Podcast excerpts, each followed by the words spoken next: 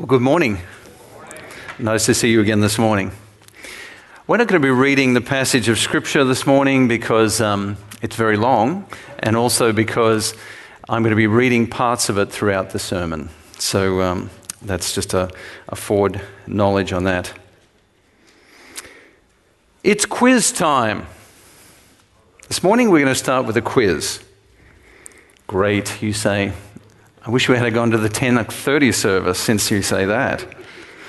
But wait, the quiz that I'm about to give you is actually going to be the simplest quiz that you've ever taken. Because what we're going to do is do everything in reverse. We're going to start with the answer, then we're going to work back to the question that you have to guess, and then from there we're going to go back and do some prep together. Right? Did you get that? We're going to start with the answer. You've got to work out the question that goes with that answer and then we'll do some prep together. So, the good news is that you can't fail since you already have the answer.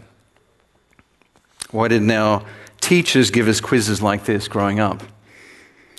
Okay, here we go. Here is a video that has the answer. The question's been cut out, and you have to then tell me, and I'm actually going to ask you, so keep on your toes.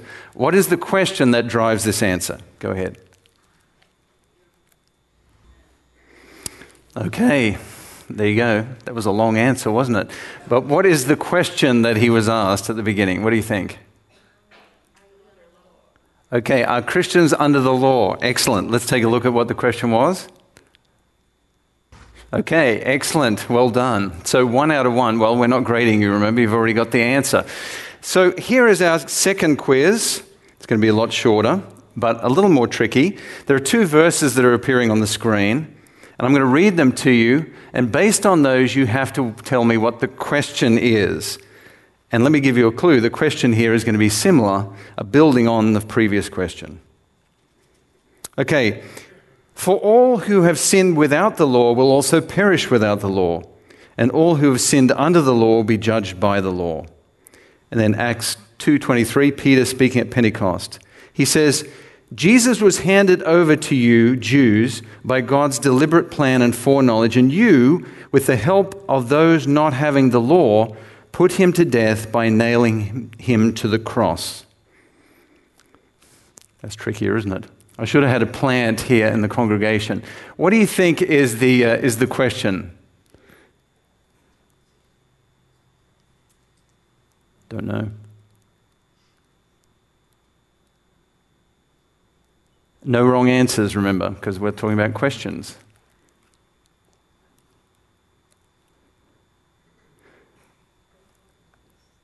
Here is the question Were you and I ever under the law?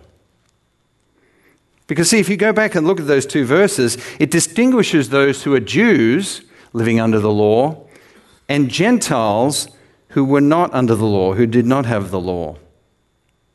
So, again, according to those two verses, the answer, unless you're a Jew, is no. Whoa, okay. How can this be? What does this even mean? Well, notice in the first place that it has to do with belonging. It has to do with belonging. You see, the law creates belonging. This is true in general. Think about a basketball game. The rules in a basketball game say that to get onto the court, you have to be a member of one of the teams. If you're not a member of one of the teams, you don't get to be on the court. And in fact, even if you are a member of one of the teams, the coach, according to the rules, is only allowed to let certain number of people onto the court at any one time. Five people, both coaches. So only a total of 10 players are allowed to be on the court at any one time. In other words, to belong to the game of basketball, that game of basketball, as a player, you need to be under the rules. You need to be under the law of that game in order to be playing on that team. Well, think about this. Have you ever heard the expression to be outlawed?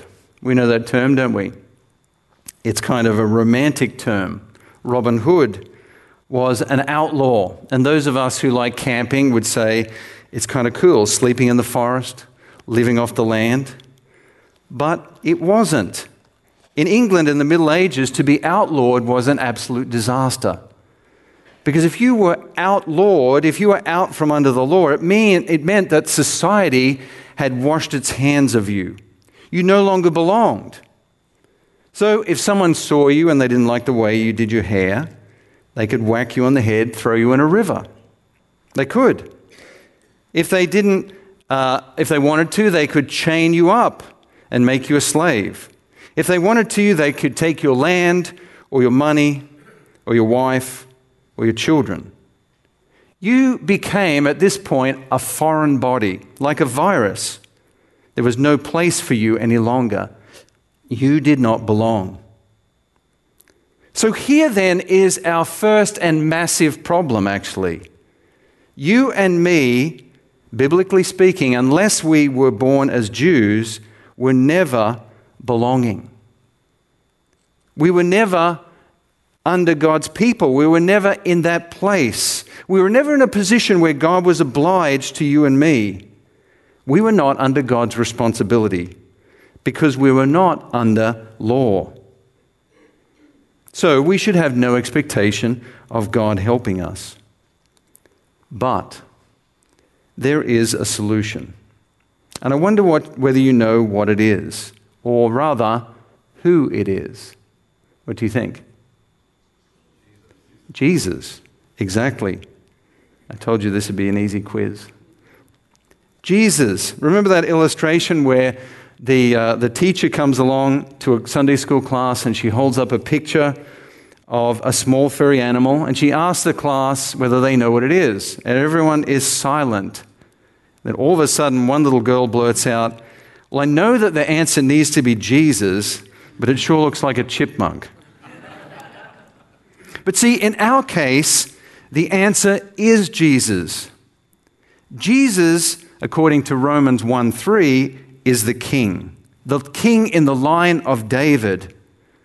And anyone who comes into a relationship with Jesus comes into a relationship with the king, with the ruler. And so we come in under the people of God. We, the Bible actually says, become Israel.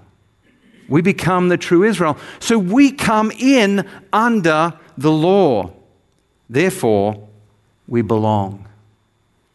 Isn't that good news? Happy days. We finally have a place among the people of God. It's good news. Well, it is and it isn't because it creates a new problem, doesn't it? Out of the fry pan, into the fire. Why? Tell me. Because we can't keep the law. We come in with Christ into the people of God, and the problem is that we can't keep the law. That's what Romans 1 and 2 has been telling us all along. And the answer to this question is what? Jesus. I can't hear you. One more time. Jesus. Jesus is the answer to the problem there as well. See, if you come into a personal relationship, not only do you come in belonging under the people of God, but Jesus then steps up as your hero and sacrifices himself and does all that the law requires, shielding you and I from punishment, giving us his goodness. It's like the story of a farmer who was driving home from, from town one day because he saw a storm was brewing. And there was no rain, but there was a lightning strike in one of his fields, and the field was torched. It went up in flames. Well, as the dejected farmer walked through the field, smoldering branches all around him, he noticed a smoldering pile on the ground, which perplexed him. He went over to it and he realized that it was a dead chicken a hen that had been burnt in the fire. As the flames had come through, the chicken was obviously fe- feeding in the field and was caught in the fire and burnt. And he sighed, one more thing lost. But then all of a sudden he heard a sound, and as he kicked at the smoldering mass, what would come out from under it but a bunch of baby chicks? This is a true story, in fact.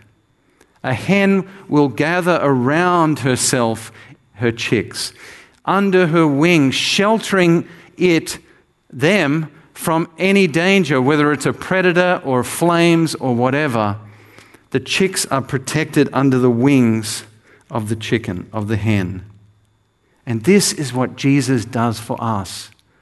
Having brought us in under the law so that we belong, we are now shielded by Jesus, what he does for us in his death and resurrection. He pays for your punishment. He does what you cannot do by keeping the law perfectly. See, take a look at the verses. And this, like I said, we're going to be reading some verses here. Romans 3, it says, God presented Christ as a sacrifice of atonement through the shedding of his blood to be received by faith. He did this to demonstrate his righteousness because in his forbearance he had left the sins committed beforehand unpunished. He did this to demonstrate his righteousness at the present so as to be just and the one who justifies those who have faith in Jesus. There it is. God's justice is fully satisfied. It reminds me of a time I was riding on an aeroplane. I was sitting next to a guy, a, an international businessman who'd grown up in the church. And as I told him that I was a pastor, he said to me, You know, I have one question that's always bugged me. Why did Jesus have to die? That's a good question, isn't it? Why couldn't God just have looked at us and said, Forgiven? I'm a God who is full of mercy and compassion, forgiven. The answer is that God had to remain God. God, the God who must judge the world in justice one day, had to remain God. But in remaining God, he is filled with mercy. He brings us under Jesus and therefore under the law, but then he causes Jesus to keep the law fully for us. Isn't that good news? Isn't that wonderful news? And amen belongs here. So, the two problems that we had that we were not under law, so we didn't belong, and that having come under the law, we couldn't keep it, Jesus has fixed them both. Jesus has fixed both problems. Through us coming into a personal relationship with Jesus, we come under law, and then immediately we're covered by Jesus and sheltered by his wings. Jesus does it all. Jesus is a Swiss army knife. He does it all. Jesus is a printer scanner. He does it all. Jesus is a universal remote.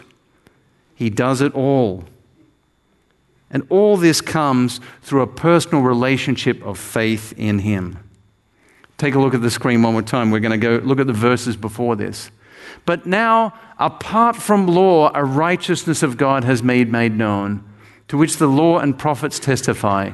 This righteousness of God comes through the trustworthiness of Jesus Christ to all who trust. Now, and I promise you this is the only technical part in my sermon, I've changed things up a little bit to make things clearer. The word faith is at its core a relational word.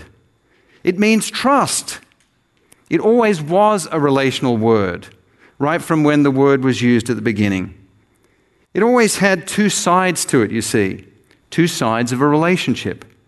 One person exercised trustworthiness, faithfulness, kindness, commitment, and then the response of the other person was to show kindness and commitment and trust and confidence back. There are always two parts to a relationship that make the whole, like a lock and a key that together open the door for a relationship. And this is why the sign of faith in the ancient world was two hands shaking together. On coins, fides, the Latin word for faith, there was printed two hands shaking together. Because faith always had the one side of trust and confidence and the other side of trustworthiness, and the two went together hand in hand. That's why it's wrong when people say, you know, I'm saved by my faith, and all they do is look in upon themselves and think it's all about me conjuring up faith. What is faith if not the natural reaction to somebody who has poured out a confidence before you? I like to look at it like this faith is like going to the doctor where he hits your knee with a hammer and your knee naturally jerks up. Faith is the natural response of anybody with half a brain. The problem is that oftentimes we don't have half a brain. So Romans 3:22 can and I think should be read the trustworthiness of Jesus Christ to all who trust. It's an expression of relationship. It's about Christ coming to us and clinging to us and us clinging to him. Okay. Now we are ready to start our sermon for today.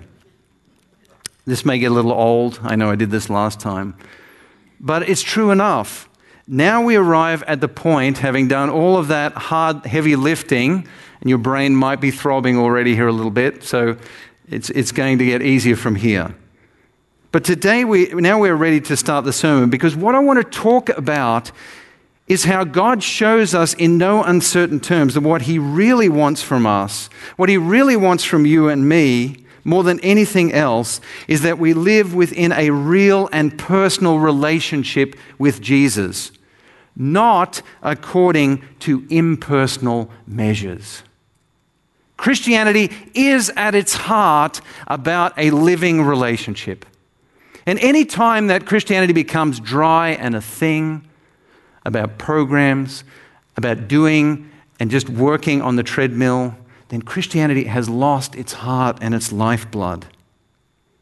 You see, we live in a world that wants more than anything real relationships.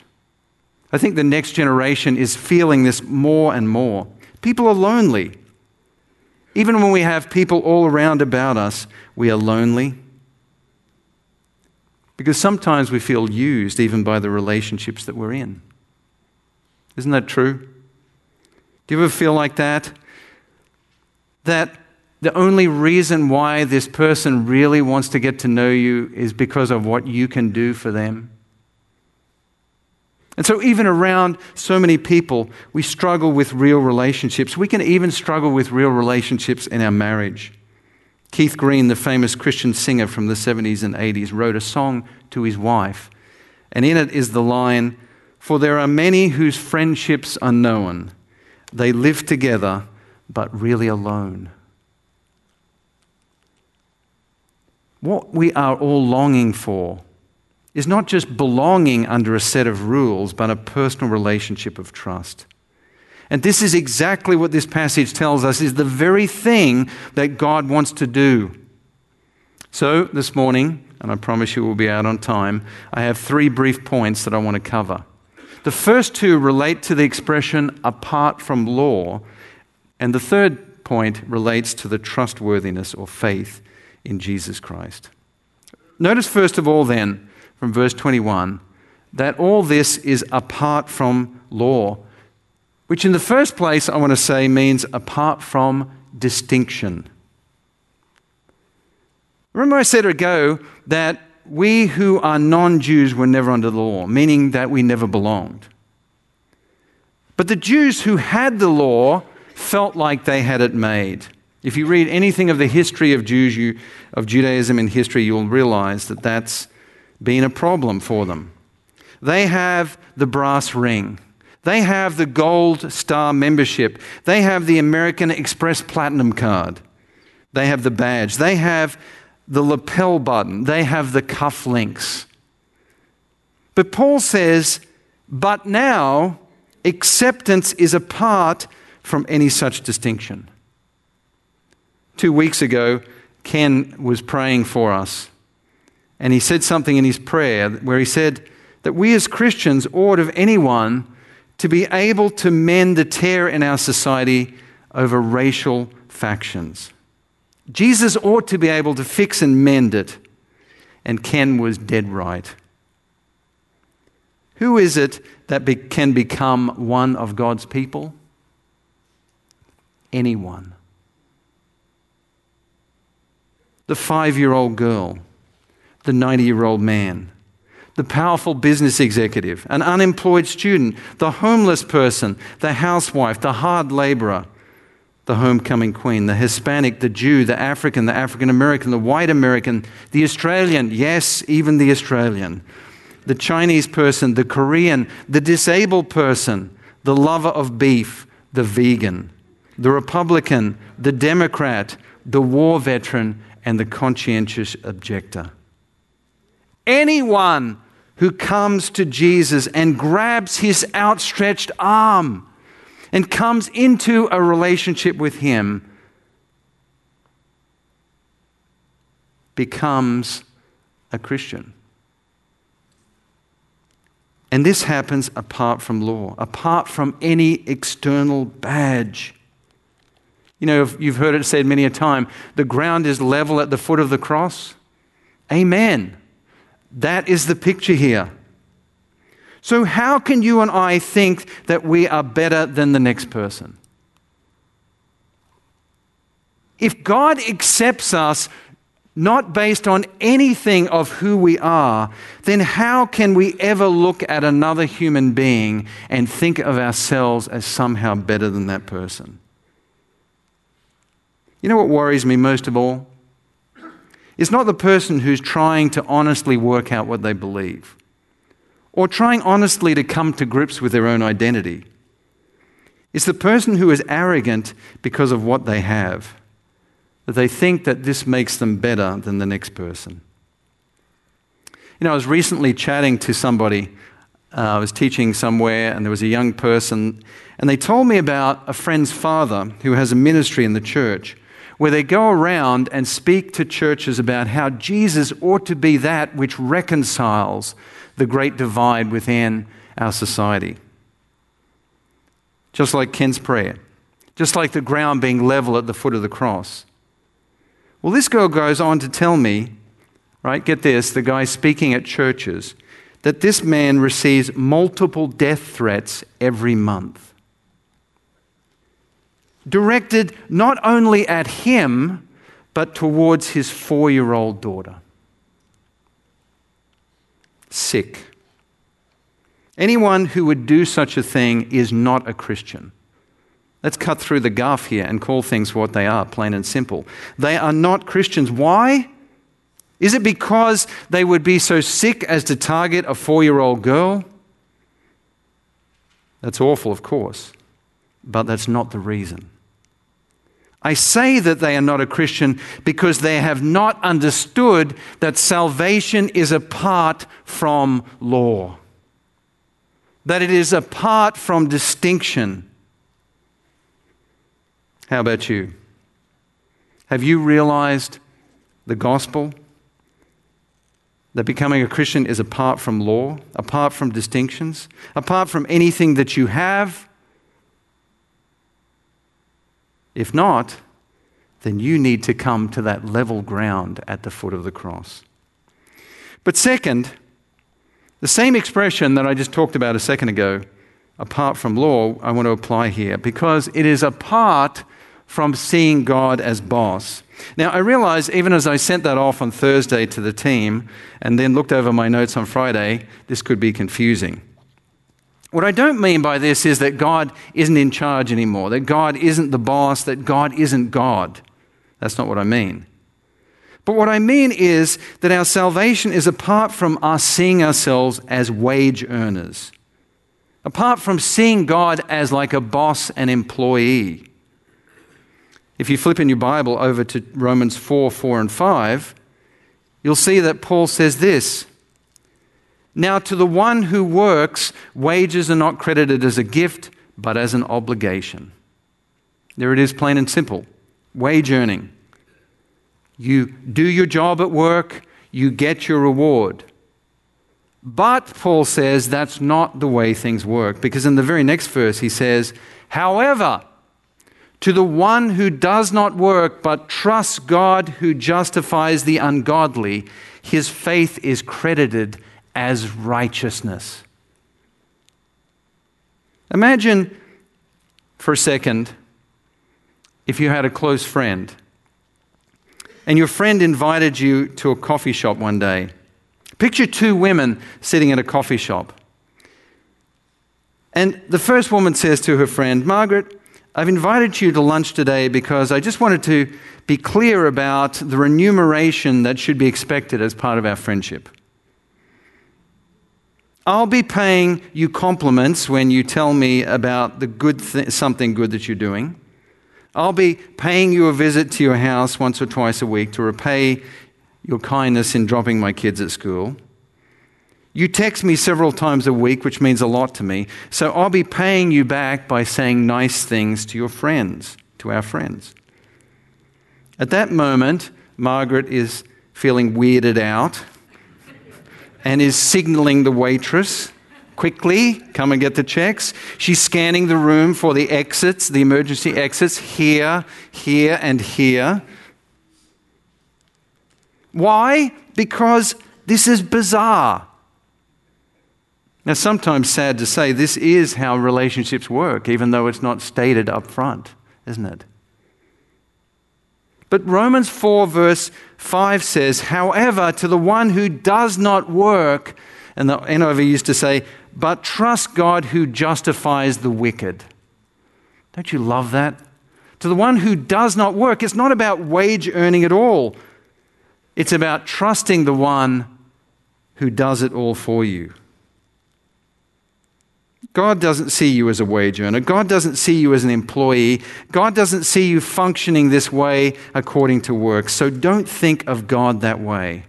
And this then leads us to our third point by faith. What if God, let's just say hypothetically, stick, stick with me here. What if God redefined right and wrong? Okay, get that? What if God redefined right and wrong? And he redefined it in terms of one single commandment. And what if that single commandment was this? Trust my son. That was his commandment. Trust my son. Thou shalt trust my son. What an amazing thing that would be. It would be like saying, Here's one of your rules of life. Here is the rule of life. All you have to do is love and enjoy your best friend. Wouldn't that be great?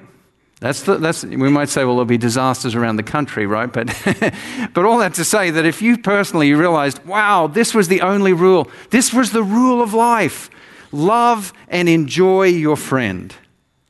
It reminds me a little bit of a professor I had at seminary uh, he, was a, he, was a, he was a funny guy. He would walk into uh, Hebrew class, and this class was kind of a special class for the students who were especially keen to, learn, to go deeper into Hebrew. He'd walk into class, he'd throw his books down, he'd start teaching, and, and his tutorial assistant would put up his hand and say, Richard, Richard, um, you, you said to remind you we need to do a quiz. He goes, Oh, yes, of course. Tear off a scrap of paper and write the first letter in the Hebrew alphabet.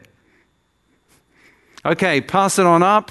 He'd get it up, and as soon as he got them, he wouldn't even look at them. He'd screw them up and throw them in the bin. Say, right, let's do some Hebrew. Good job, 100% to everybody. See, because he knew that we love what we were doing and that we were there for that, and that the quiz and the test of all things was really perfunctory.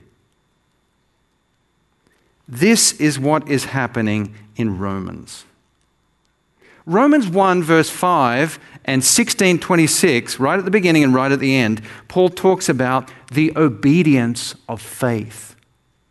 And then in Romans 3:27, right after our section, he talks about the law of faith. And the point here is not to create a new kind of law keeping, but quite the opposite. Take a look, if you, got, you don't have to look, but just listen to me. John 6, verses 28 and 29. The disciples say to Jesus, What must we do to do the works that God requires? Do you know the answer? What Jesus says? What must we do to do the works that God requires of us? Anyone know the answer? The work of God is this to believe in the one he has sent. Isn't that beautiful? And I think that Paul is picking up on exactly the same point here. He's not trying to create a new kind of law keeping, quite the opposite. We've already seen in Romans 4 that faith is not a law. Faith is not about contract or wage earning or law keeping. But what Paul wants, to, wants us to know is that if we're going to think in terms of law, if we have to think about what God wants you and I to do in order to be obedient, the answer is faith. Faith is a new kind of righteousness. God has set up a new system of obedience, and it involves running and grabbing hold of Jesus. Now, this may be hard for us to even think about and stomach and accept, but amazing as it is, I believe it is true. And the implications are mind blowing. How many of us as Christians struggle with the fact that we still sin? Yep. We do struggle, and we should struggle because sin mess- messes everything up. But what this tends to make us want to do is run away from Jesus and back to that which we see we need to be keeping. We run away from Jesus and we run to the rules that we are breaking, towards the criteria that we know that we're messing up, to focus on the rules I need to focus here, we say, because this is what I need to do instead of what I just did. But what if the chief rule that you need to keep, that God requires you to keep, is trust my son? Run to him. Then to obey when you mess up is to run back towards Jesus. Jesus and your relationship with him. Because get this what has drawn you away into sin in the first place is that you haven't kept close to your Jesus.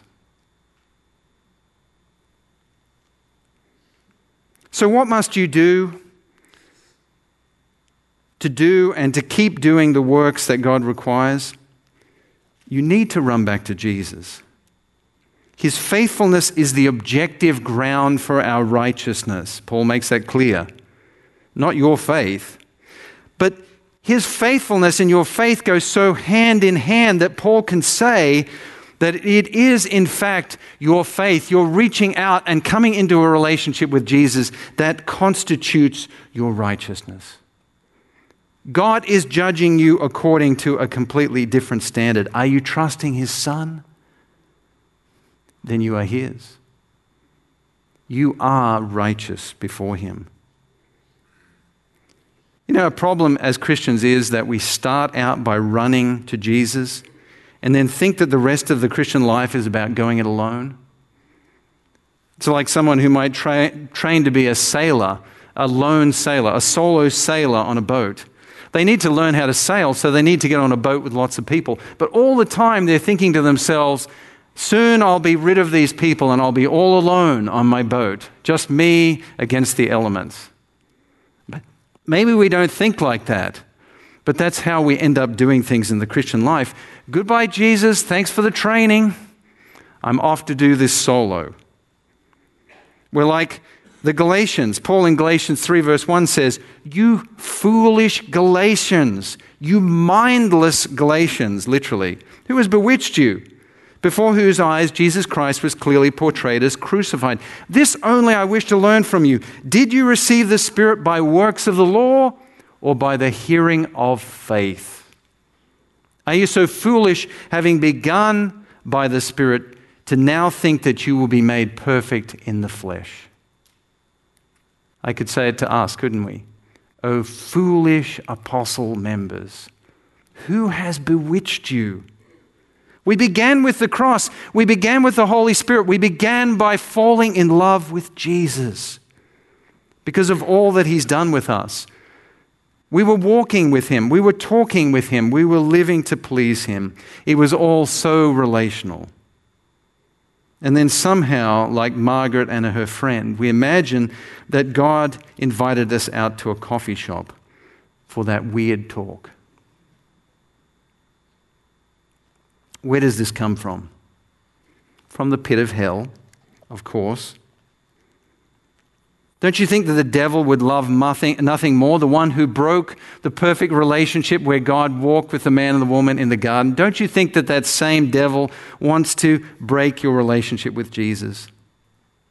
To make it stale and stagnant by you living according to rules and focusing on that instead of focusing on Jesus. Jesus is your life. He knows that. And so he knows that if he can drag you into making Christianity about propositions and things, that he will have won the day. But what's the answer? Well, it's easy. Start obeying God's command. That's nice, isn't it? Because you know what that means. It means running back to Jesus. Maybe here you're sitting here this morning and you're thinking,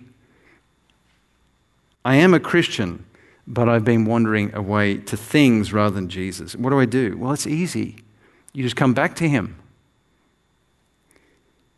Maybe you've been here this morning, though, and you think, I don't even know if I am a Christian. I'd almost want to say to you, who cares? Because the answer is the same whether or not you're a Christian or you're not a Christian. Run to Jesus. Jesus, you see, is the answer to everything. Jesus is the focal point. Jesus is the beginning. Jesus is the end. Jesus was what the creation was about. Jesus was it, what the world is about. He is what your life is about. Jesus is everything. And not Jesus as an idea, but Jesus as a person. He wants you to walk with Him. He wants you to talk with Him. He wants you to love Him and experience His love back through Him working in your circumstance, through answering prayer. That's what it means to be a Christian. And that's what Paul picks up on in Romans chapter 3. You know, many years ago, there was an old man who had a miraculous promise from God that he would have a son. Problem was, it seemed medically impossible. His wife had been diagnosed that she couldn't have children and he himself had been shown to be sterile. They already had tried alternative family planning approaches, but all had failed. And the man's name was, I see some people smiling, Abraham, right? The Abraham.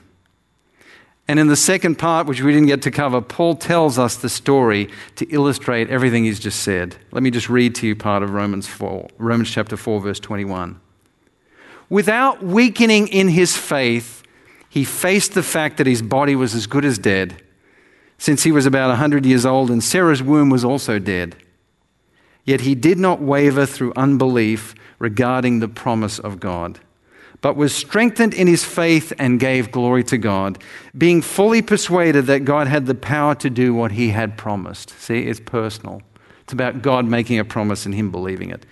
This is why it was credited to him as righteousness. Abraham's faith becomes his righteousness. His trust in God becomes his righteousness. And so too for you and I as we put our faith in Jesus. Where are you at today? Well, I'm not sure where you're at, but the solution is always the same, isn't it? There's an old saying all roads lead to Rome. And in fact, in the Roman world, that was exactly the case. Rome was the center of everything, and it built these amazing roads, and this amazing network of roads all came back to the center, which was Rome itself. For us, all roads lead back to Jesus. He is our center, He is our all. And it is your relationship with Him that is what it means to be a Christian. Let's pray together.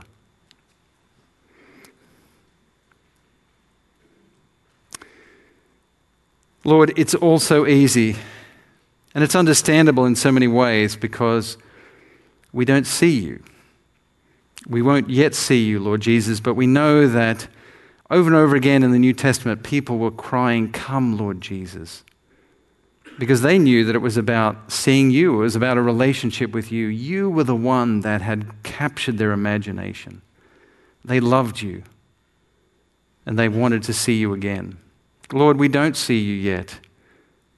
And sometimes we confess that we don't even long to see you because we have been so blinded by things around about us. But Lord, my prayer this morning is that we might grasp afresh. Yes, you have kept all that is necessary for our justice. Yes, Jesus, you have done it all. You have paid it all. But Lord, thank you that our salvation is apart from law, is apart from distinction and apart from us doing anything to earn it, and that it is indeed through a righteousness of faith. Thank you for your commandment. We love you, our Lord. In Jesus' name, amen.